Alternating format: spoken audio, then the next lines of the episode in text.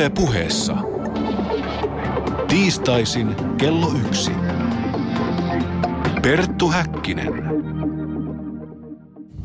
Ja oikein voitokasta päivää teille kaikille. Minä olen Perttu Häkkinen ja öö, iloisia uutisia. Tämä paitakilpailu, josta pitkään on puhuttu, se on viimein ratkennut. Tässä vaiheessa haluaisin kiittää teitä kaikkia. Saimme lähes neljännesata, toinen toistaan hienompia. Oli siellä joukossa muutama aika karukin tekele, mutta sellainen karun kaunis on ehkä lähimpänä totuutta näistäkin yksilöistä. Eli äh, lähes äh, neljännes sata erilaista ehdotusta ympäri Suomea tuli. Ja äh, vain yksi voi voittaa ja voittaja on Tuomas Rytkönen, muusikko ja graafinen suunnittelija Tampereelta. Paljon onnea Tuomas ja kiitos kaikille osallistujille. Paidat tulevat postissa. Ja sitten viikon varsinaiseen asiaan.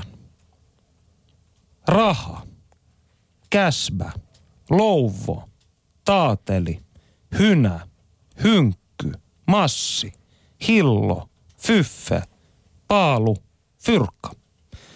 Rakkaalla lapsella on monta nimeä, kuten latteasti tavataan sanoa. Raha on siitä mielenkiintoinen entiteetti, että kenelläkään ei ole sitä omasta mielestään riittävästi. Ja kun tulot kasvavat, niin vastaavasti menotkin suurenevat. Rahaa pidetään lähes leivän ja hapen peruselintarvikkeena, jota ilman ei yksinkertaisesti voi pärjätä. Vai voiko? Tämän viikkoisen päänavauksemme studio vieraana on mies, joka kertoo eläneensä lähes neljä vuotta vapaaehtoisesti ilman rahaa, matkustaneensa 42 maahan, liftanneensa 200 000 kilometriä ja tutkailleensa tavallisen ihmisen erityislaatuista elämää ylikoulutetun kauppatieteiden maisteria rahattoman pummin okulaarien läpi. Nyt hän on kirjoittanut aiheesta ensi kuussa julkaistavan teoksen Kuinka elää ilman rahaa. Lämpimästi tervetuloa lähetykseen Tomi Astikainen. Kiitoksia. Miten ilman rahaa voi elää? Ihan samalla tavalla kuin rahan kanssakin, että se on vain henkilökohtainen päätös, että miten suhtautuu ympärillä oleviin muihin ihmisiin ja yhteiskuntaan. Mystistä. Analysoidaan tätä asiaa. Sinä aloitit kauppatieteiden maisterin opinnot Lappeenrannassa 2001 pyrkimyksenäsi valmistua nopeasti ja päästä hyväpalkkaisiin töihin, eli tietyllä tavalla suorittaa putkitutkintoa ja sen jälkeen menestyä. Miten sinusta tuli maailmanparantaja? Niin no se tausta on varmaan se, että me tuun yrittäjäperheestä ja isä lähti muistaakseni 13-vuotiaana kaivinkone hommi, eikä tainnut käydä sitä kansakouluun loppuun asti. Eli me on ensimmäinen meidän suvusta, joka meni yliopiston ikinä. Ja tuota, siinä oli varmaan pitkälti niin kuin vanhempien odotuksia ja sitä elettiin, että, ja myös yhteiskunnan odotuksia, että se viesti oli aika selvä, että aika nopeasti pitää valmistua ja päästä hyvä palkkasin töihin. Ja tota, no sitten opiskelujen myötä niin me liityin kansainväliseen opiskelijajärjestöön Ajasekkiin ja se pisti sitten tutkailemaan omia arvoja.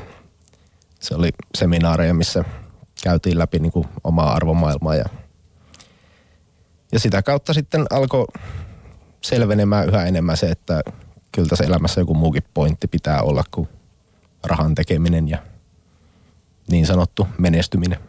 Tai ehkä menestyminen niin kuin omilla mittareilla enemmän kuin yhteiskunnan mittareilla. No mikä tässä vapaaehtoisesti valitussa raattomuudessa sitten sinulla oli vaikeinta? Ja no kai se oli vaikeinta ylipäätään hyväksyä se ajatus, että tämmöinen saattaisi olla mahdollista. Että kun se ajatus tuli, niin sitten meni oikeastaan vuosi ennen kuin uskalsi hypätä siihen, että yritti hakea paikkaansa vielä sen vuoden aikana yhteiskunnasta ja kaikenlaisia hulluja töitä tuli haettua sinne Joensuun kaupunginjohtajaksi ja Myanmariin jonkun pakolaisprojektin vetäjäksi ja Unescon pääjohtajan puheenkirjoittajaksi ja kaikkea tämmöisiä, mutta tota, jostain syystä yksikään niistä ei natsannut. Miten tämä Joensuun kaupunginjohtaja pesti, niin saatko kuitenkin kutsua haastatteluun? En saanut, kun olisi kuulemma pitänyt olla joku semmoinen juttu kuin puoluekirja, mutta en tiedä mikä se on. Ai, ai, ai. No, en, en minäkään ole sellaisesta kuullut. Mutta siis jatka anteeksi, että keskeytin, minua nauratti tämä, tämä detalji. Niin joo. Ää, mikä se kysymys oli? On vähän flunssassa tässä, niin ei aivot oikein pelaa. Sama vika psykoosissa minäkin olen. Mikä rahattomuudessa oli vaikeaa? Niin, no siis no monet ihmiset on sanonut, että se on rohkein ihminen, ketä me on tavannut ja kaikkea tämmöistä. Mutta siis varmaan se rohkeus on vaan sitä, mitä tarvii siihen alkuun, että niinku poikkeaa yhteiskunnallisesta normista. Mutta sitten toisaalta, että mikä se yhteiskunnallinen normi on, että ei ole semmoista nettisivua, että Tama on yhteiskunnallinen normisi.fi, mistä sen voisi tsekata. Vielä. Niin, no ehkä semmoinen pitää perustaa. No, ö, sinä olet todennut, aloin tai kirjassasi toteat, aloin ymmärtää, miten monet yhteiskunnalliset ja ympäristöongelmat juontavat juurensa vallitsevaan velka- ja korkovetoiseen fiat-rahajärjestelmään. Sille olisi kyllä vaihtoehtoja, mutta järjestelmä ei valtavirrassa uskalleta vielä kyseenalaista. Miksi ei? Sitä varmaan pitää kysyä valtavirralta, miksi ei. Mutta tuota, Analysoisit nyt vähän. ähm, no siis suuri osa ihmisistä on suhtautunut ihan lunkisti siihen, että tekee oman päänsä mukaan ja elää elämäänsä niin kuin haluaa. Mutta sitten on paljon, no ei paljon, mutta siis joitakin semmoisia ihmisiä, jotka jopa niin kuin vähän kavahtaa sitä, että niin kuin nyt astutaan semmoiselle alueelle, mitä ei saa kyseenalaistaa. Ja se muistuttaa vähän tämmöistä uskonnollisuutta, että kun sä oot syntynyt tietynlaiseen yhteiskuntaan, missä on tietyt jutut, mitä ei kyseenalaisteta, niin sitten jos joku menee kyseenalaistaan ne, niin sitten se älähdät sitä, jos se on sulle semmoinen uskonnollinen juttu, että niin tämä on pyhä asia. Ja kyllähän siinä, siinä mielessä minä ihan allekirjoitan tämän sinun ajatuksesi, että kyllä jonkinnäköinen, vaikka sitä ei kurkusta työnnettäisikään, niin jonkunnäköinen yhteisymmärrys siitä, että koulun jälkeen ei mieluiten pidetä välivuotta, vaan mennään opiskelemaan, hankitaan ammatti, jolla voidaan sitten rahoittaa tällaista mukavaa elämää ja pitää ikään kuin nämä kuuluisat mystiset pyörät pyörimässä, niin kyllähän se on meihin iskostettu. Niin, ja Näin ainakin tää, itse väittäisin. Tämä yhteiskunta, niin kuin se on nykyään rakennettu, niin eihän se pyörisi, jos me ei oltaisi kuluttajia. Et meidät on brändätty kuluttajiksi sen takia, että tämä järjestelmä pysyisi kasassa. Että reaalitalouden on pakko kasvaa, että saadaan sitä finanssitaloutta kasvatettua myös ja lisää velkaa. Jatketaan kyseisestä aiheesta myöhemmin. Mennään näihin käytännön kysymyksiin, jotka sinä olet siis kertonut, että yleisimmät sinulta kysytyt, kysymykset, kysy, kysytyt kysymykset ovat, missä peseydyt? Mistä saat vaatteet? Missä vietit yösi? Onko sinulle sattunut jotain pahaa? No samoista asioista, banaalia tai ei, olen itsekin kiinnostunut ja luultavasti myös kuulijamme, joten lähdetään ihan tällaisesta yksinkertaisesta asiasta. Olet rahaton, miten, tai olit rahaton, miten hankit ruokaa? Joo, no tien päällä se oli aika suoraviivasta, että menin sinne, missä ruokaa on ja kysyin ihmiseltä, että saako tätä syödä. Eli kävin paljon ravintoloissa. Ravintolaruokailu lisääntyi eksponentiaalisesti sen jälkeen, kun lopetin käyttämästä rahaa. Eli yleensä kysyin jämiä ja sitten joko sain jämiä tai sitten sain ihan muuta, muuta ruokaa, mitä se oli muuten tarjolla, tai sitten sain vastaukset, että ei. Ja sitten kiitin ja poistuin ja menin seuraavaan paikkaan. Ja sitten jos oli keittiö käytössä, niin sitten dykattiin. Kuinka usein sinulle sanottiin ei? Oliko tämä ö, yleistä vai harvinaista? Ja en pitänyt kirjaa. Se on ehkä se asennoituminen, että on valmis mihin tahansa vastaukseen, että ää, en voi mitään prosentteja heittää, mutta niin. joskus sanottiin ei, joskus sanottiin istu alas. No teoksessasi kirjoitin näin. Oma isäni ohjeisti. Älä luota vieraisiin ihmisiin. Älä pyydä apua muilta. Älä ole riippuvainen toisista ja niin edelleen. Lista varoituksista ja kehotuksista on loputon. Niin onko tällainen tuntemattomilta avun pyytäminen sinulle helppoa? Minulle itselleni se on vaikeaa. Minä häpeän sitä. Niin, no siis kyllähän me kas, varmaan kaikki on kasvatettu siihen, että pitää olla itsenäisiä ja pärjätä omillaan. Ja se on sinällä aika hassua, koska jos sä katsot luontoa, niin ei sillä mikään pärjää omillaan, että kaikki on riippuvaista muusta luonnosta. Ja sinällään se tuntuu vähän päälle liimatulta, koska ihminen kuitenkin nyt on osa luontoa, että kai mekin ollaan riippuvaisia toisistamme. Niin totta kai se helpottu siinä kohtaa, kun oli pakko luottaa muihin ihmisiin. Ja huomasi sen, että se toimii. Eli kaikki mitä tarvit, niin sä saat. Niin tässä on mielenkiintoista se, että koska tietyllä tavalla, jos ajattelen kuinka ruokin oman perheeni, niin minäkin olen tietysti riippuvainen Laajasalon ostoskeskuksen K-Marketin sedästä. Mutta tässä tämä rahakysymys on ikään kuin se minun ja hänen välisen luottamuksensa side, jos ymmärrät mitä tarkoitan tällä. Eli sitten kun tämä välittäjäaines tiputetaan pois, niin jääkö tämä ihmisten välinen ikään kuin luottamuksen side sitten enää jäljellä? Jaa, no minusta tuntuu, että siinä vaaditaan enemmän sitä luottamuksen sidettä silloin, kun siinä ei ole sitä välittäjäainetta mukana. Öö, tietysti siellä voit käydä Laajasalon S-Marketin takana ja käydä se ruokas sieltä, jos, jos sinne pääsee. Niin, mä lähinnä tarkoitin sitä, että onko, onko tämä ikään kuin käteinen tai korttiraha tai mikä tahansa ylipäätään vaihdon, vaihdon väline, niin onko se jollain tavalla, kun sinä luovuit siitä, niin muuttiko se sinun ihmissuhteitasi? Joo, siis varmaan niinku se, että kun siinä ei ole sitä rahaa välissä, niin se suhtaudut ihmisiin ihmisinä. Ja sitten ne on niinku, se on siitä toista ihmistä kiinni, että miten suhtautuu sinuun. Et niinku, se voi olla, että joillekin se on niin outo paikka, että ne ei pysty suhtautumaan siihen ollenkaan. Mutta sitten toiset on niinku tosi mielissään siitä, että okei, että tässähän nyt mulle puhuu ihminen eikä, eikä kuluttaja tai ostaja. Eli esimerkiksi niin tänä aamuna, kun kävin tuossa kasviskauppiaan luona, josta käyn joskus hakemassa ilmaisia kasviksia, mitkä muuten menis roskikseen, niin tuota, menin sinne sillä ajatuksella, että nyt kun mulla kertaa rahaa, niin menenpäs ostamaan siltä jotakin. Ja tuota, siinä kävi silleen, että se vaan näytti mulle, että tuossa noita olisi ilmatteeksi. Mm. Ja me sitten, okei. Okay. Ja sitten me kysyi, että ne saisinko me ostaa sulta banaaneja. Ja sanoin, että ei sun tarvii näitä ostaa. Että jos nämä vähän tummemmat kelpaa, niin ota tästä vaan. Mm. Mä sanoin, että no kun mä nyt ihan oikeasti haluaisin ostaa sulta jotain, niin sitten se sanoi, että ei se ole se ostaminen tai myyminen se itse tarkoitus. Kaikista tärkeintä on se, että ruoka löytää hyvän kodin. Hmm. Se oli tosi hienosti tiivistetty ja mä lähdin sitten sieltä ilmasten kasviksien ja vihannesten ja hedelmien kanssa pois vähän ihmeissäni, että en onnistunut ostamaan, vaikka halusin. Olet etuoikeutettu yksilö. Niin, no kai se vaati sen, että meni ensimmäisen kerran kysyä siltä kaverilta, että saaks näitä viedä pois vai meneekö nämä roskiin. Mm.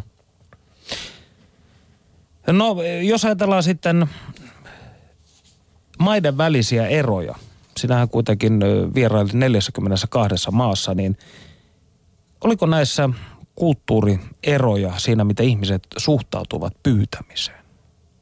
ja tämän tyyliseen. Niin no siis kaikista köyhimmissä, köyhimmissä maissa ei edes tarvitse pyytää, koska siellä ei ole mitään sosiaaliturvajärjestelmää muuta kuin muut ihmiset. Eli ihmiset on jo tottunut siihen, että totta kai vieraita autetaan. Eli esimerkiksi Turkissa, niin siellä joutuu kieltäytymään ruuasta, koska sitä tulee eteen koko ajan. Ja tota, oikeastaan, että mitä rikkaampi maa on, mitä enemmän siellä on vaurautta – niin sitä epäluuloisemmin ihmiset ehkä suhtautuu toisiinsa.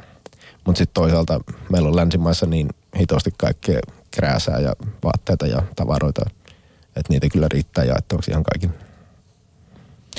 No jos analysoisit suomalaista sielumaisemaa tässä ikään kuin rinnas, rinnastaisit sitä äh, muihin maihin, niin millaisia me suomalaiset olemme tässä suhteessa?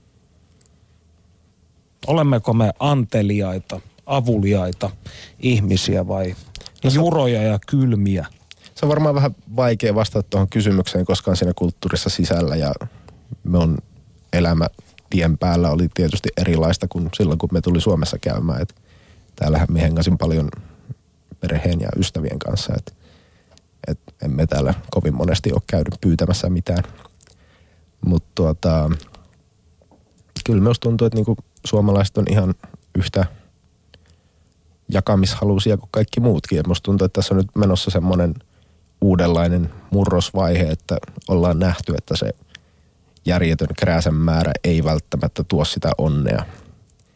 Ja me nyt en puhu pelkästään niin kuin hipeistä, jotka haluaa downshiftaa, koska se on trendikästä, vaan me puhun jopa niin kuin oman, omien vanhempieni sukupolvesta, jotka on huomannut sen, että nyt kun tätä krääsää on kerätty useita vuosikymmeniä, niin ei enää tiedä, että mihin sen kaiken laittaisi. Ja se ei tuonut sitä on, onnea ja jotain muuta pitäisi keksiä. Mitä se muu sitten voisi olla? Se on varmaan just se, että niin kun lähtee toteuttamaan omaa elämänsä sen mukaan, että mitä arvostaa, mikä itselle on tärkeää. Ja se vaihtelee tietysti ihmistä toiseen, mutta senkin kyllä huomasin tuossa useassa kymmenessä maassa vieraillessa, että kyllä ihmiset on aika samanlaisia ympäri maailmaa. Että meillä on samanlaiset halut ja tarpeet ja pelot riippumatta siitä, että mikä meidän kulttuuri Tai riippumatta siitä, että miten rikkaita me ollaan tai miten köyhiä.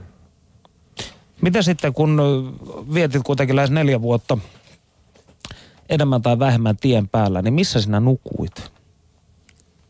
No se riippuu kauheasti siitä, että missä tuli oltu. Eli jos oli niinku siirtymässä tuhansia kilometrejä paikasta toiseen ilman suunnitelmaa, niin sitten sitä nukkuu siellä, missä sattuu nukkumaan. Eli huoltoasemilla tai levähdyspaikoilla tai mettässä tai, tai sitten niissä autoissa, mikä kyydissä on.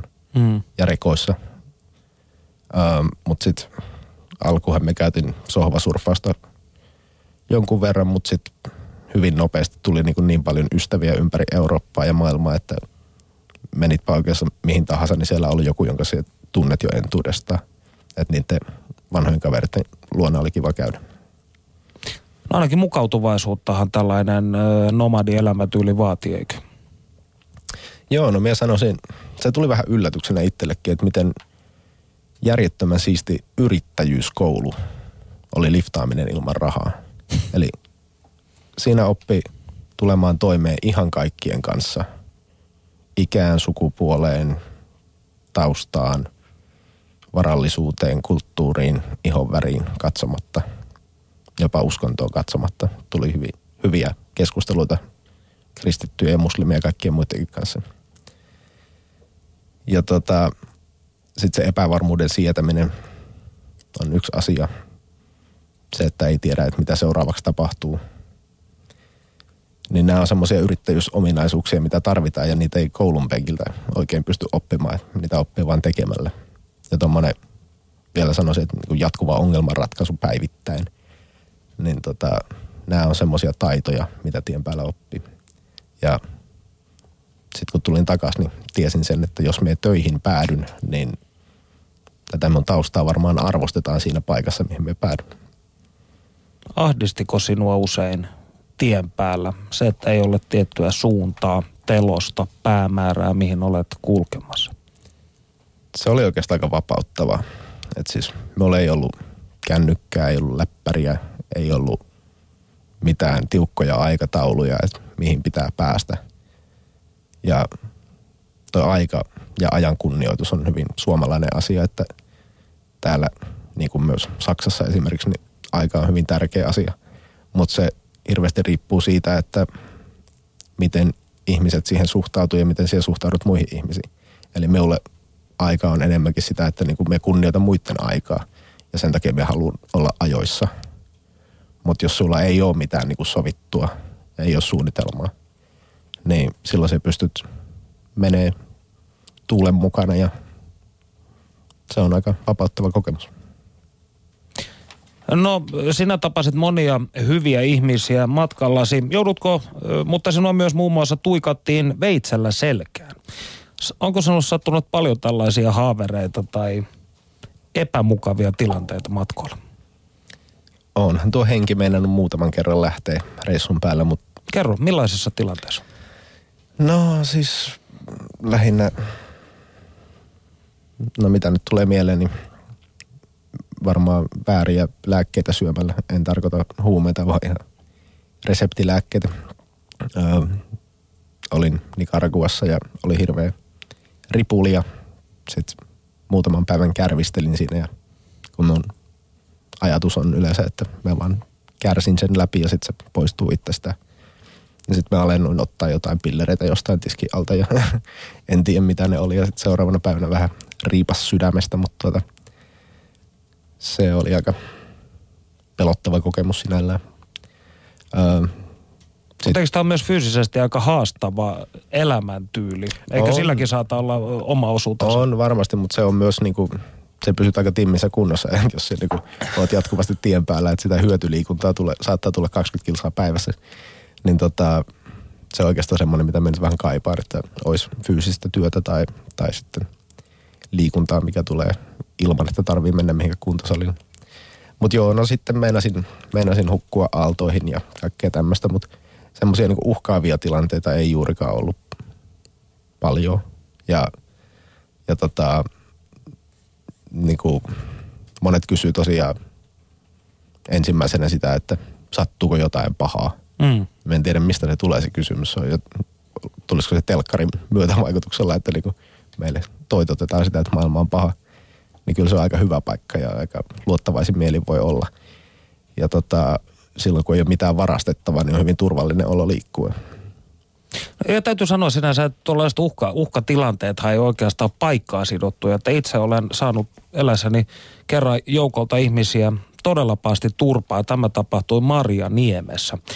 Joten ö, ikään kuin... Oliko alkoholilla osuutta asiaan? Totta kai, ainahan sillä osuutta asiaa, jos tilastoita katsoo.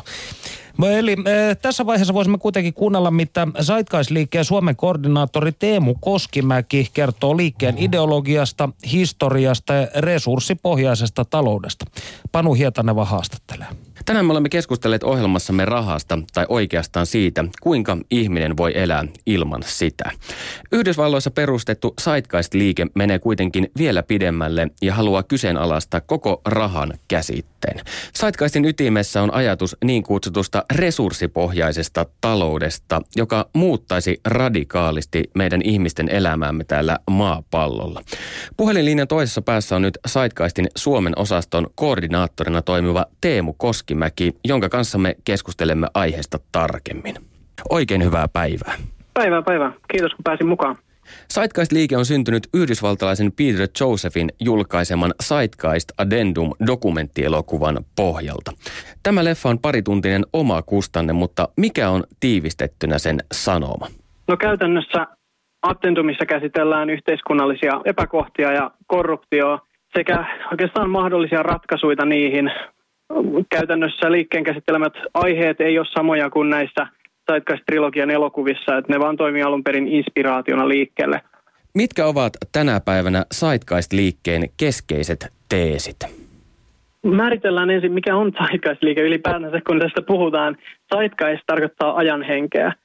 Käytännössä siis aikakauden yleistä älyllistä, moraalista ja kulttuurillista ilmastoa. Ja liike meidän nimessä viittaa muutokseen, eli kyse on, on kulttuurin muutoksesta. Ja liike on nimenomaan kestävän kehityksen kannattajajärjestö. Keskeinen ajatus meillä on se, että valtaosa nykyisistä ihmiskunnan ongelmista johtuu rakenteellisesti toimimattomasta yhteiskunnallista tai yhteiskunnallis-taloudellisesta järjestelmästä, joka meillä on nykyään käytössä. Kuinka Zeitgeistin toiminta alkoi Suomessa? Zeitgeistin toiminta alkoi Suomessa Helsingissä 2009 sen Attentum-elokuvan jälkeen, kun, kun tämän leffan nähneet löysi, löysi toisensa nettifoorumeilla ja päätti sitten tavata, jonka jälkeen he perusti Suomen osastolle nettisivun.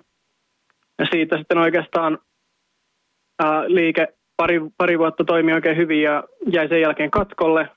Ja mä sitten päätin 2013 syksyllä lähteä nostamaan sitä takaisin pystyyn. Meillä on nyt ydinryhmässä sellainen kymmenen aktiivista ja saman verran tauolla. Ja käytännössä me ollaan ihan vastikään uudistunut osasto ja toiminta on ollut lähinnä tällaista järjestäytymistä ja suunnittelua ja viestintää. Aiemmin kävi jo ilmi, että Zeitgeist-liike sai Peter Josephin dokumenttielokuvasta alkunsa, mutta kuka määrittelee tätä ajattelua tänä päivänä? Kuka määrittelee Zeitgeist-liikkeen ajattelua? Se on aika jännittävä kysymys, koska kyse ei ole niinkään siitä, että kuka vaan mikä. Zeitgeist-liike on, on liike, joka perustuu tieteelliseen ajattelutapaan ja siihen kuuluu sen ymmärtäminen, että, että me, tai se, semmoinen pieni haavoittuvuus, että me voidaan olla väärässä. Zeitgeist-liike ei perustu mikään dogmaan, jota ei millään muuteta. vaan nimenomaan siihen, että jos joku osoittaa, että liikkeessä on joku virhe, niin sitä käsitellään ja se korjataan. Mikä määrittelee sitten toiminnan, sen ideologian, niin se on tämä tieteellinen ajattelutapa, meidän jaetut tavoitteet ja kaikki ne ihmiset, jotka päättää osallistua aktiivisesti siihen ja tuoda näitä asioita esille. Mikä sinua alun perin viehätti tässä Saitkaistin sanomassa? Mua viehätti siinä se, että se sai mut kyseenalaistaan sen, mitä mä olin jo oppinut tai ehdollistunut hyväksyyn tämmöisenä muuttumattomana ainoana mahdollisena asioiden tilana. Mun kiinnostus kasvo yhteiskunnasta ja, ja luonnon toiminnasta. Ja sitten kun mä tutustuin enemmän tähän resurssipohjaiseen talouteen, niin mä näin, että siinä saattaisi olla mahdollisuus toisenlaiseen tulevaisuuteen. Ja se toi pientä toivoa, kun yleensä kun miettii tulevaisuutta, niin on hyvin, hyvin synkkiä mielikuvia. Mä ajattelin, että, että jos tässä on mahdollisuus korjata ne ongelmat, joita meidän yhteiskunnassa on, niin se on mun vastuulla ottaa selvää. Ressipohjainen talous kävi sen, sen takia järkeen, että se perustuu tieteelliseen ajatteluun, joka on oikeastaan paras ja loogisiin, rehellisiin ja toimiviin ajattelutapa, jota, jota ihmiskunta on koskaan löytänyt. Ja se ei pelkää väärässä oloa. Perttu Häkkinen. Resurssipohjaisen talouden ajatteluun kuuluu ajatus siitä, ettei markkinatalous ota huomioon lainkaan maapallon resurssien rajallisuutta. Samanlaisia ajatuksia Pentti Linkola on jo iät ja ajat esittänyt täällä Suomessa, mutta kuinka käytännössä luonnonvarojen todellinen arvo voitaisiin laskea resurssipohjaisessa taloudessa? Kaikista resursseista voidaan arvioida niiden saatavuus, niiden uusiutuvuus ja paljonko kysyntää niitä resursseja kohtaan on, paljonko tuotantoista vaatii. Ja sitten se, että millaiset ympäristölliset vaikutukset näillä resursseilla on. Tätä arvoa ei määrittele kukaan tietty ihminen tai ihmisryhmä. Kun resurssipohjaista taloutta lähdetään toteuttamaan, niin tehdään ensin arvio siitä, että mitä resursseja meillä on maapallolla. Ja ne resurssien ominaisuudet katsotaan, että mihin niitä voi käyttää, mikä on optimaalisin resurssi johonkin tiettyyn tarkoitukseen esimerkiksi. Ja tämä on tällainen looginen laskennallinen prosessi, jonka kautta tämä arvo määräytyy.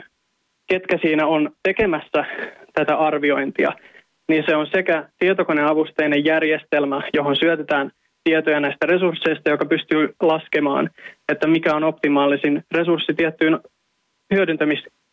hyödyntämistarpeeseen. Ja lisäksi tämmöiset poikkitieteelliset tiimit pystyy pystyy niin kuin hyödyntämään tätä tietokonejärjestelmää ja, ja, ja miettimään sitten sen perusteella, että mi, mihin kannattaisi käyttää mitäkin resursseja. Onko siis kyse siitä, että Zeitgeist-liikkeen ajattelumallin mukaan maapallolla on riittävästi resursseja, mutta tällä hetkellä ne jaetaan epätasaisesti ja sen takia kaikilla meillä ei ole leipää pöydässä ja mahdollista tasavertaiseen elämään? Kyllä, se on tieteellisesti laskettu, että maapallolla on resursseja tarpeeksi kaikkien ihmisten tarpeiden tyydyttämiseksi, mutta se täytyy tehdä tavalla, jossa näitä resursseja käytetään tehokkaasti. Jokainen valtio, jokainen yritys ja yksilö toimii oman etunsa vuoksi, niin me ei, meillä ei ole tavoitteenakaan jakaa sitä tasaisesti, vaan pelata sillä että me saadaan mahdollisimman paljon. Ja tämä on johtanut siihen, että meidän maapallo on hyvin jakautunut. Meillä on, on niitä, jotka hyötyy tästä järjestelmästä ja Suomi on osa tätä.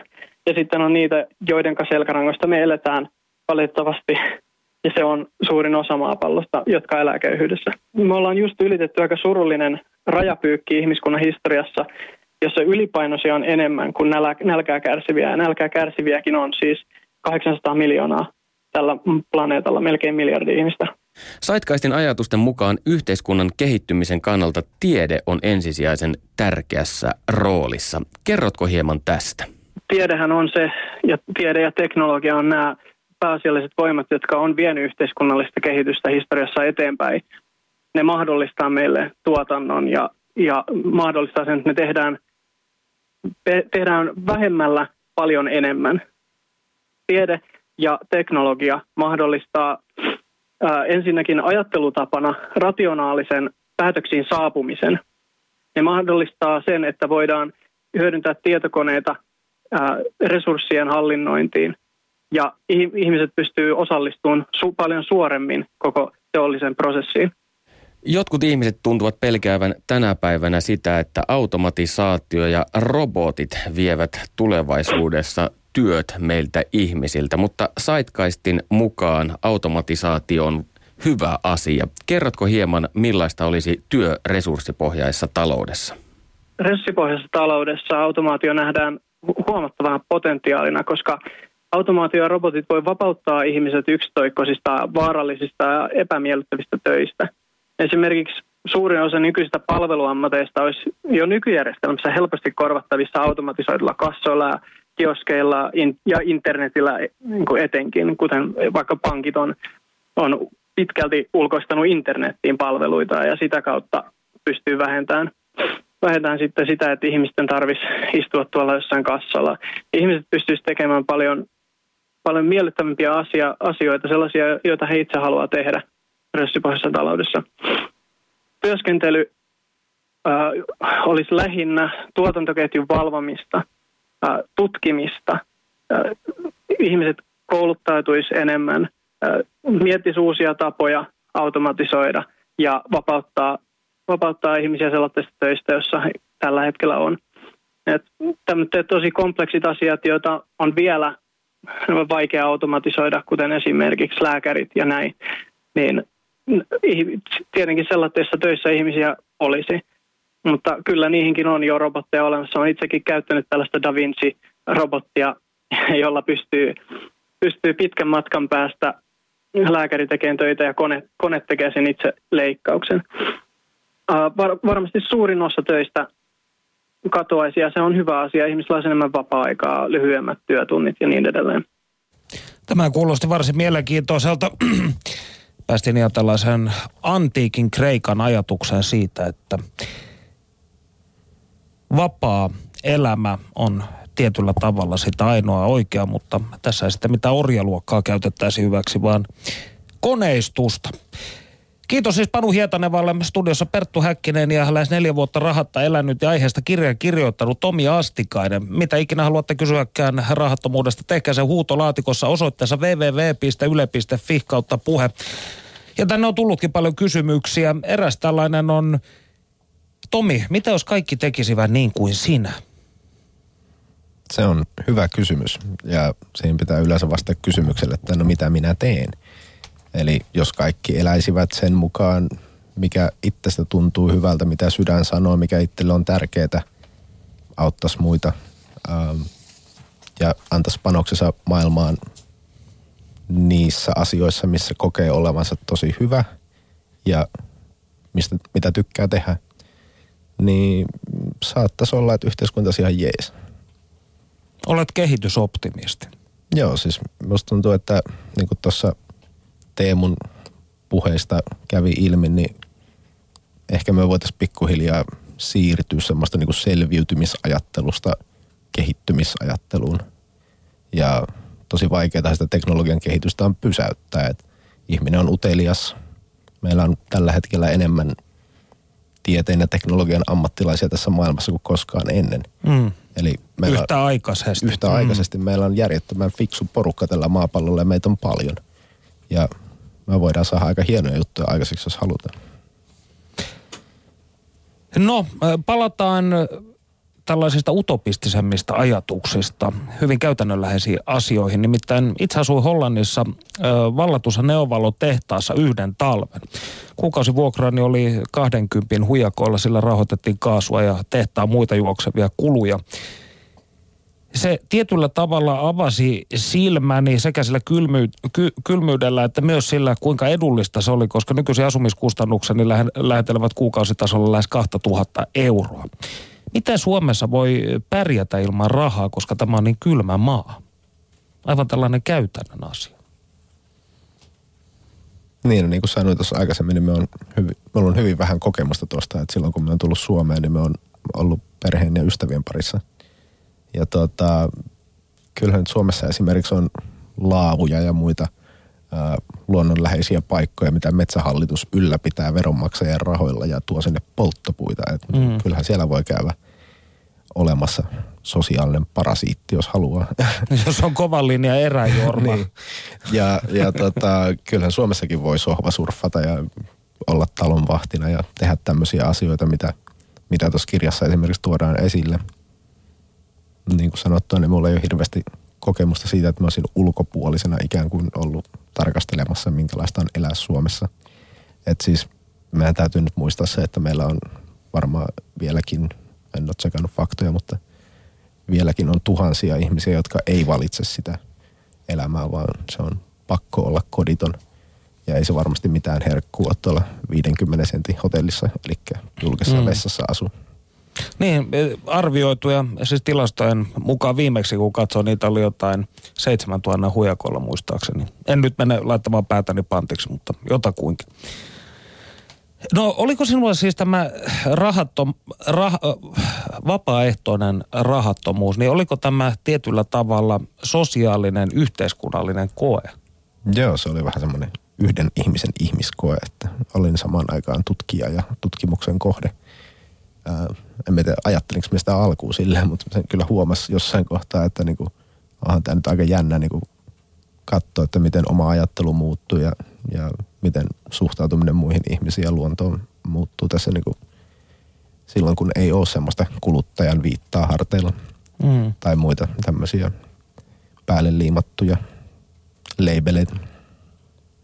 Niin mietin sitä, että varmasti tällainen tämän tyyppinen ihmiskoe, niin se sopii hyvin salskialle, terveelle, kielitaitoiselle, kosmopoliittiselle nuorelle miehelle, mutta sitten kyse siitä, että sopiiko se vanhalle tai sairaalle ihmiselle, niin on, on heti jo täysin erilainen. Viittasin sillä tähän äskeiseen kysymykseen, että, joka tuli huutolaatikosta, että mitä jos kaikki tekisivät niin kuin sinä. Mm. Niin, no siis tota, no, vaikea vastata kaikkien muiden puolesta, että se sopii, kelle sopii. Eikä mä nyt halukkaan, että kaikki lähtee niinku tekemään jotain yhtä typerää kuin meikäläinen. Mutta siis tota, on tuolla tullut niinku liftare, liftareiden keskuudessa vastaan 50 55-vuotiaita, jotka tota, tykkää siitä elämästä ja niin menee ihan jees. Ja Saksassahan on tämä vanha täti, joka on jo lähes 70 Joo, elänyt fyrkkaa. Haidemari. Kyllä. Ja tota, me ei olla Haidemarin kanssa nähty, mutta me ollaan oltu paljon sähköpostiyhteyksissä ja Facebookin yli. Se on oikein inspiroiva nainen, mutta siis täytyy muistaa se, että niinku ei ole semmoista, että olisi vain niinku rahalliset ja rahattomat ihmiset, vaan että kaikki on yksilöitä ja kaikki tekee omat ratkaisunsa. Ja jos sä katsot vaikka näitä muita rahattomia ihmisiä, niin siellä on hyvin erilaisia tapoja toteuttaa sitä, että yksi asuu asuntovaunussa ja kasvatti oman ruokansa ja, ja toinen reissaa ja kolmas asuu luolissa ja yksi mm. tekee talonvahtihommia. Et siis se on ihan niin kuin itsestään kiinni, että mitä elämässä haluaa tehdä. No yksi tällainen sana, jota hyvin usein käytettiin minun lapsuudessani oli haihattelija.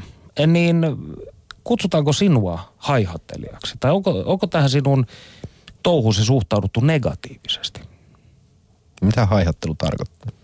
Kenties sellaista pilvilinnojen rakentelua, taivaanrannan maalariutta. Niin, no siis se oli varmaan taivaanrannan maalailua ennen kuin me lähdin tähän elämään. Et siis sitten kun se laittoi käytäntöön ne puheet siitä, että minkälaista se elää ilman rahaa, niin sitten kellään ei oikein varaa sanoa, että se on haihattelua, koska se on arkipäivästä elämää sinulle, että se joudut joka päivä miettimään se, että mistä saat ruokasi, missä nukut ja muuta. Eli kyllä se niin kuin hyvin konkreettista elämää oli. Ja sitten se oli ihan jännä, että niin kuin noissakin ympyröissä, missä liikkuu niin kuin farmeilla ja, ja liftareiden keskuudessa ja muuta, niin siellä pystyy käyttämään sitten hyväkseen semmoisia niin kuin, taitoja ja ymmärrystä, mikä oli kehittynyt aikaisemmassa elämässä ä, yrittäjänä ja strategiakonsulttina ja johtajuusvalmentajana ja muuta. Et siis niin kuin, näitä voi käyttää näitä taitoja myös näköjään liftareiden keskuudessa ja niitä arvostetaan myös siellä. Et tuota, ei siinä nyt hirveästi hajattelu ollut, että niin kuin, kyllä siinä paljon tuli hommia tehty ilmaisiksi niiden vuosien aikanakin. No tämä sinun kirjasi on verrattain mielenkiintoinen. Siinä on hyvin paljon tällaista käytännön asiaa rahatta elämisestä, mutta siinä on myös tietyllä tavalla tällaista spiritua, spirituaalisempaa osiota. Että muun muassa jos luotat siihen, että maailma pitää huolen, saat kaiken mitä ikinä toivot, joskus jopa kysymättä. Onko tämä attraktiolaki keskeinen tälle sinun ajattelullesi? Niin no, me joskus näin sen The Secret-elokuvan ja kirjan ja se vaikutti, Elokuva on hirveän huono. se vaikutti ihan hirveältä, koska se oli sitä jenkkihapatusta, että näin tulee trikkaaksi.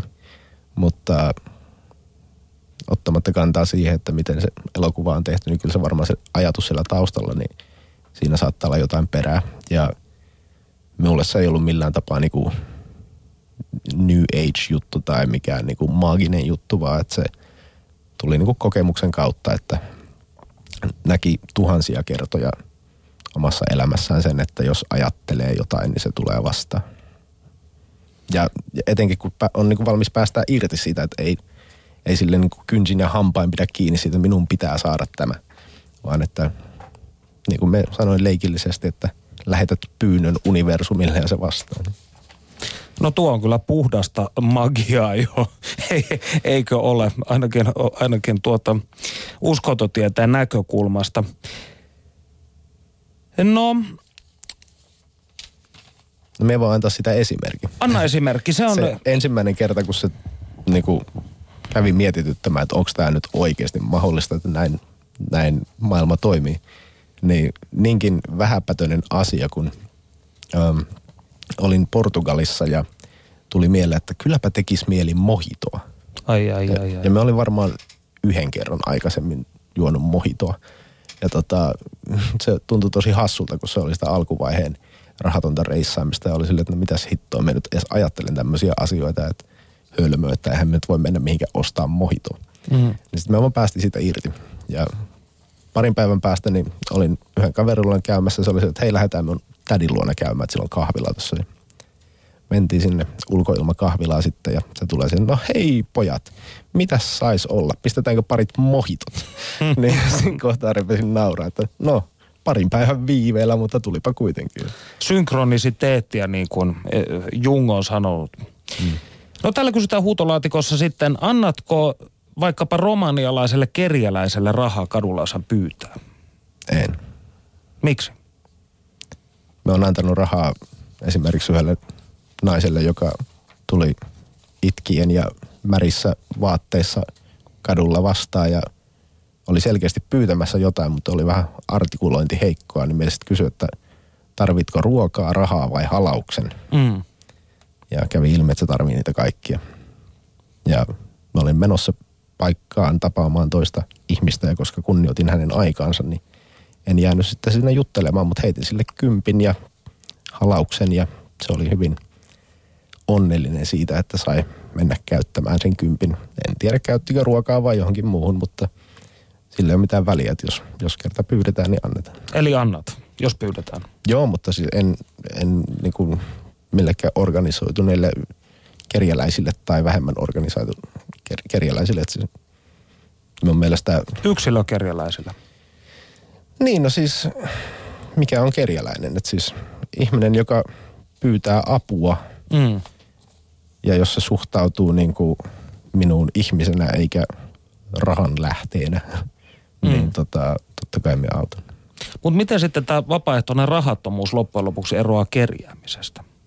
No just sillä, että jos se on niinku elämän filosofinen valinta, niin se suhtaudut ittees eri tavalla. Sulla on itsekunnioitus, eikä, eikä semmoinen ajattelu, että niinku minun pitää niinku näyttää säälittävältä tai jotain, että me saan jotain. On päinvastoin, että se oot pää pystyssä ja hymyilet ja kerrot asiasi ja otat vastaan, mitä, mitä tulee, jos, jos tarvii pyytää. Ja tuota, siitä on yksi esimerkki. Oltiin kaverin kanssa Bordeauxssa, Ranskassa. Ja tota, oltiin just menossa kattelee, että löytyisikö ravintolapöydistä jotain ylimääräistä. Se oli vähän niin kuin harrastus, koska ei me oikeasti tarvinnut syödä hirveästi just silloin, mutta, mutta tota, se oli vaan kivaa. Ja sitten siinä matkalla oli yksi unkarilainen kerjäläinen. Ja tuota, me sitten pysähyin siihen, olin polkupyörällä, pysähyin, että tota, mitä sä tarvit? Ja sanoi, että se tarvii ruokaa. Ja mä sanoin, tuu mukaan. Ja tota, se lähti mukaan ja tota, ei ilmeisesti tiennyt, että mihin on lähössä, koska pysähyttiin siinä yhden ravintolan ulkopuolella ja otettiin sieltä aivan syömäkelpoisia patonkeja, noin 30 kappaletta. Ja tarjosin sitten kaverille sitä ja se oli silleen, että no en kyllä ota tota, että se on roskiksesta. No, no, no etkö se ruokaa tarvinnut? Ei, kun hän lähtee takaisin kerjäämään. Eli toisin sanoen näissäkin on eri tällaisia makuvivahteita tai haluja näissä hommissa. Toiset eivät voi syödä mitään dyykattua tai toisen lautaselta otettua tai apassikaljoja niin kuin sanotaan. Mm. No siis kyllähän me tein sitä jo ennen rahatonta elämää, että jos, jos näkyy pizzan puolikas lautasella, niin kyllä nyt varmaan söin. Ja kaverit oli vähän eri mieltä asiasta väliin. No, tässä vaiheessa Zeitgeist-liikkeen Suomen koordinaattori Teemu Koskimäki kertoo lisää liikkeen ideologiasta, historiasta ja resurssipohjaisesta taloudesta Panu Hietanevan haastattelussa. Kiitos Perttu Häkkinen ja Tomi Astikainen. Minä jatkan nyt keskustelua Zeitgeist-liikkeen ideologiasta ja resurssipohjaisesta taloudesta Zeitgeistin Suomen osaston koordinaattorina toimivan Teemu Koskimäen kanssa. Jos maailma jonain päivänä siirtyy resurssipohjaiseen talouteen, niin kuinka se siirtyminen käytännössä tapahtuu? ei kukaan voi varmuudella sanoa, että mitä tulevaisuus, tulevaisuus tuo mukanaan. Aluksi liike kannattaa sitä, että me levitetään tietoisuutta siitä, että mikä, mikä on resurssipohjainen talous, mitä potentiaaleja meillä on teknologisesti ja tieteellisesti. Ja samalla me voidaan suunnitella järjestelmiä, ohje, tietokoneohjelmia, joita voidaan hyödyntää sekä siirtymävaiheessa että sitten valmiissa resurssipohjaisessa taloudessa. Mutta kaikista suurin, suurin muutos on se, mikä täytyy tapahtua ihmisten, ihmisten sisällä. Kyse on arvojen muutoksesta. Ja se on, se on, se on jo käy, käynnissä ja se on Zeitgeist-liikkeen mielestä kaikista oleellisin osa siirtymävaihetta. Jos ihmiset todella haluaa siirtyä uuteen järjestelmään, joka pystyy turvaamaan ihmisten, kaikkien ihmisten tarpeet kestävällä tasolla, niin me pystytään siihen siirtymään, jos ihmiset sitä haluaa. Ja oikeastaan tämän ajattelun näkee jo nykynuorissa, tässä nu- nu- uusissa nuorimmissa sukupolvissa.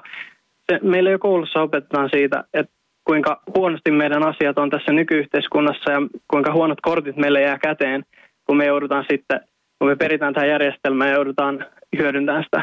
Mitä resurssipohjaisessa taloudessa tapahtuisi omistamiselle? No käytännössä asia kannattaa miettiä siltä kannalta, että jos me, jos me lähdettäisiin tuottamaan kaikille ihmisille saataville hyödykkeitä, niin olisiko järkeä tuottaa kaikille yksi kappale jokaista asiaa ää, huolimatta siitä, kuinka, osan, kuinka suuren osan ajasta tätä kyseistä hyödykettä käytettäisiin. Et eihän siinä tietenkään siinä ei ole mitään järkeä, jos sitä, jos sitä hyödykettä käytetään vain jonkun tietyn verran, niin sen jälkeen se on paljon resurssitehokkaampaa tuoda se hyödyke muiden käytettäväksi sen jälkeen. Tämä yksityisomistuksen käsite, joka on nykyyhteiskunnassa todella voimakas, niin siitä me pyritään poispäin. Me nähdään omistaminen tuhlaavaisena ja oikeastaan myös taakkana. Se, että minkä takia sä haluaisit pitää itselläsi jonkun asiaa, kuljettaa sitä, varastoida, ylläpitää sitä resurssipohjaisessa taloudessa, missä se olisi muutenkin saatavilla. Jos miettii omistusta, että mitä sille tapahtuisi, niin kyllä nyt joihinkin tiettyihin asioihin on järkevämpi olla tällainen yksilöllinen käyttöoikeus. Et esimerkiksi ei kukaan halua jakaa sun boksereita. Et, et tietenkin se on järkevämpi, että sulla on omat semmoiset. Mutta käytännössä ja periaatteellisessa mielessä, niin myös tällaiset yksityisessä käytössä olevat tuotteet ymmärrettäisiin kuuluvan planeetan resursseihin ja täten kenelläkään ei olisi niihin mitään tällaista metafyysistä omistusoikeutta, vaan pelkästään käyttöoikeus ja palautusoikeus sitten, kun ne halutaan vaihtaa uusiin. Olisiko resurssipohjaisessa taloudessa rahaa sellaisena kuin me sen tänä päivänä tunnemme? Siinä ei tarvita rahaa, koska ainoa järkevä syy käyttää rahaa on niukkojen tuotteiden ja palveluiden välisessä vaihdossa. Silloin kun palveluita ja tuotteita pystytään teknologian avulla tuottamaan riittävästi, niin ei, ihmisillä ei ole syytä käydä vaihtokauppaa niillä. Eli käytännössä resurssipohjaisen talouden si- siirryttäessä rahasta kasvettaisiin pikkuhiljaa pois, samalla kun niukkuudesta kasvettaisiin pois. Resurssipohjaisessa taloudessa ihmisen ei tarvitse enää stressata toimeentulosta tai liiallisesta työtaakasta. Historia on kuitenkin opettanut, että ihminen on varsin ahne ja oman edun tavoittelija. Miksi ihminen ryhtyisi sitten tulevaisuudessa ohjaamaan vapautuneet resurssinsa, kuten lisääntyneen vapaa-aikansa, yhteisen hyvän tavoitteluun? No asia voi miettiä vaikka näin, että jos olisit mukana sellaisessa järjestelmässä ja olettaen, että sä oot pystynyt tekemään sen arvomuutoksen, että sä pystyt näkemään sen yhteisen hyvän sun omana etunas, ja se on yksi näistä arvomuutoksista, joita Zeitgeist-liike ajaa, niin jos sä oot tehnyt tämän arvomuutoksen jo, ja sä näet yhteiskunnan sellaisena, että se mahdollistaa sen, että sun ei tarvi alistua, jos suoraan sanotaan, niin alistua tällaiseen niin kuin yksityiseen dikta- diktatuuriin, kun sä menet töihin, jossa sulle, sua käsketään tekemään asioita ja sulle ei ole, ole määräämisoikeutta siitä. Ressipuheessa taloudessa mä ainakin siis itse henkilökohtaisesti tekisin mielelläni töitä, koska mä ymmärtäisin sen, että se kun mä panostan siihen yhteiskuntaan, niin se tulee mulle takaisin. Mitä järkevämpiä sun lapset on, sitä parempi on mun tulevaisuus. Ja tätä kautta esimerkiksi nykyään – niin äh, mulla ei ole motivaatioa työskennellä enää rahan takia. Se on ainoastaan tämmöinen pakottava, että mut on pakotettu tähän asemaan, jossa mulla ei ole elinoikeutta, ellen mä, ellen mä ole mukana siinä järjestelmässä jollain tavalla ja saa siitä jotain irti, jolla mä pystyn sitten ostamaan itselleni ruokaa, joka ei ole meille perusoikeus. Se on, se, meidän täytyy hankkia se. Se ei motivoi mua tässä järjestelmässä, kun mä oon tehnyt tämän ajattelumuutoksen jo. Mua motivoi se, siis mä oon itse opiskelemassa biologiaa ja mua motivoi se, että mä haluan ymmärtää, että miten luonto toimii. Miten me voidaan kehittää meidän yhteiskuntaa tavalla, joka, joka varmistaa sen, että me ollaan ympäristön kantokyvyn mukaisessa toiminnassa. Nämä asiat kiinnostaa mua ja sen takia mä haluan tehdä niiden kanssa töitä. Mainitsit historian sen, että ihmiset vaikuttaa ahneilta ja, ja kilpailuhalusilta ja väkivaltaisilta jopa itsekkäiltä. Mutta meidän täytyy myös ymmärtää se, että koko meidän historia on ollut niukkuuden historia. Tietenkin ihmiset, joiden täytyy selvitä, käyttäytyy epäsosiaalisesti, voisi jopa sanoa, tällaisessa, tällaisessa tilanteessa, jossa sun selviäminen on kiinni siitä. Me, me ollaan myös hyvin mukautuva laji. Meillä on me, meillä ei ole mitään tiettyä luontoa, jota meidän on pakko noudattaa. Tämä on ihan tieteellinen fakta. Meille, geenit ei kerro meille, mitä meidän pitää tehdä. Ne antaa meille mahdollisuuden sopeutua. Ihminen on äärettömän sopeutuva laji. Ja me pystytään myös sopeutumaan siihen, että me tehdään yhteistyötä. Kiitos Panu ja Suomen Zeitgeist-liikkeen Teemu Koski-Mäki. Studiossa Perttu Äkkinen ja lähes neljä vuotta rahatta elänyt ja aiheesta kirjaa kirjoittanut Tomi Astikainen. Mitä ikinä haluatte vielä kysyä seuraavan viiden minuutin aikana rahattomuudesta, tehkää se huutolaatikossa osoitteessa www.yle.fi kautta puhe.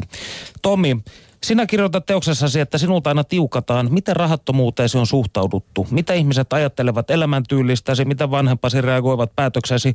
Kumma kyllä, kukaan ei koskaan kysy, mitä muita puolia identiteetistä, niin löytyykö se vähäpätöinen seikka, että käytä rahaa. Minä kysyn, miten identiteettisi muuttuu rahattomuutesi ansiosta? Niin on varmaan ihan hyvä kysyä, että mikä on identiteetti. Että Siihen meillä ei ole sitä aikaa. monesti tota, etenkin lap, las, lapsen ajattelu käydään muokkaa siihen, siihen suuntaan, että pitää olla joku yksi ammatti. Ja tota, kysytään, että mikä susta tulee isona. Ja me sanoin pentun, että myös tulee monitoimimies. Ja minusta tuli semmoinen. Eli nyt me on saanut kokata ja kirjoittaa ja äh, reissata ja lapioida paskaa ja tehdä strategioita ja kaikkea siltä väliltä. Ja tota, ihmisellä on hyvin monipuolinen identiteetti ja se on mielestäni ihan niin kuin hyvä, että pitää kiinni niistä kaikista puolista ja arvostaa niitä kaikkia puolia ja ei niin kuin lukkiudu yhteen identiteetin osaan. No tässä kirjasi, voisiko sanoa henkistyneemmässä osassa, mainitset muun muassa meditoinnin ja psilosybiinisienten kautta tapahtuvan tajunnan laajenemisen. Niin onko tässä kyse sinun mielestäsi myös siitä, että ihmisten pitäisi jollain tavoin aueta enemmän, jotta tällaiselle ajatukselle voidaan herätä? Joo. No niin, sepä se oli. Äh, Haluatko sanoa vielä toisen sanan tästä vai oliko se siinä? En. No niin. No, tammikuussa 2014 sinä lopetit rahattomuuden ja reissaamisen tai ainakin lakkasit identifioimasta itsesi rahattomaksi reissaajaksi. Mitä sinä nykyään teet, Tomi? No joo, niin kuin sanoin, niin siinä meni vuosi hypätä tuommoiseen elämään ja sitten toinen vuosi siitä, kun kävi vähän miettimään, että onko tässä enää mitään järkeä, opinko me tästä enää mitään. Ja tuntuu, että ei ole, ei ole enää niin, niin paljon haastetta siinä, että se on rutiinia, että siitä ei saa enää niin paljon irti. Niin sitten kävi miettimään, että voisikohan tästä tehdä jotain muuta. Niin siitä meni vuosi, että nyt ollaan tässä ja on keksintökeskus osakeyhtiön toimitusjohtaja tällä hetkellä ja pyritään niitä Teemun mainitsemia teknologioita kehittämään sitten siihen suuntaan, että niistä olisi jotain hyötyä kaikille. Eli ollaan kokoamassa 30 000 keksijän verkostoa Suomessa avoimeen yhteistyöhön.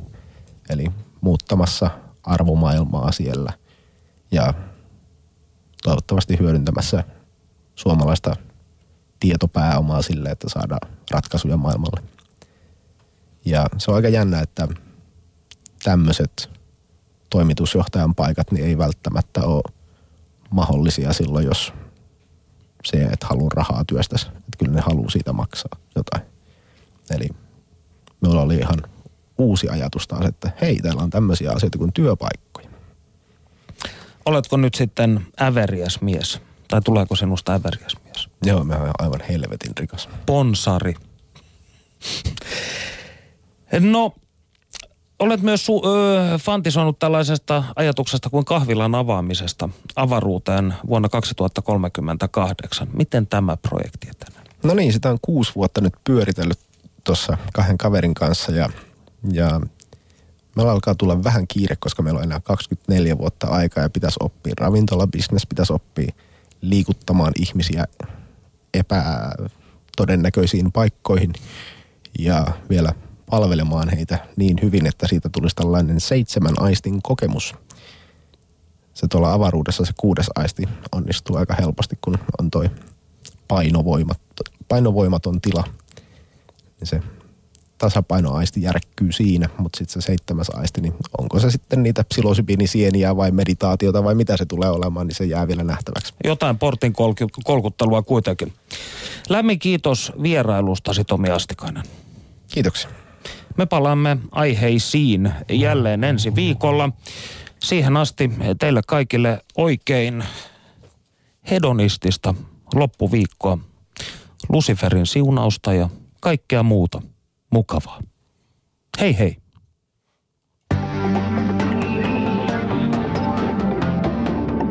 Yle puheessa. Tiistaisin kello yksi. Perttu Häkkinen.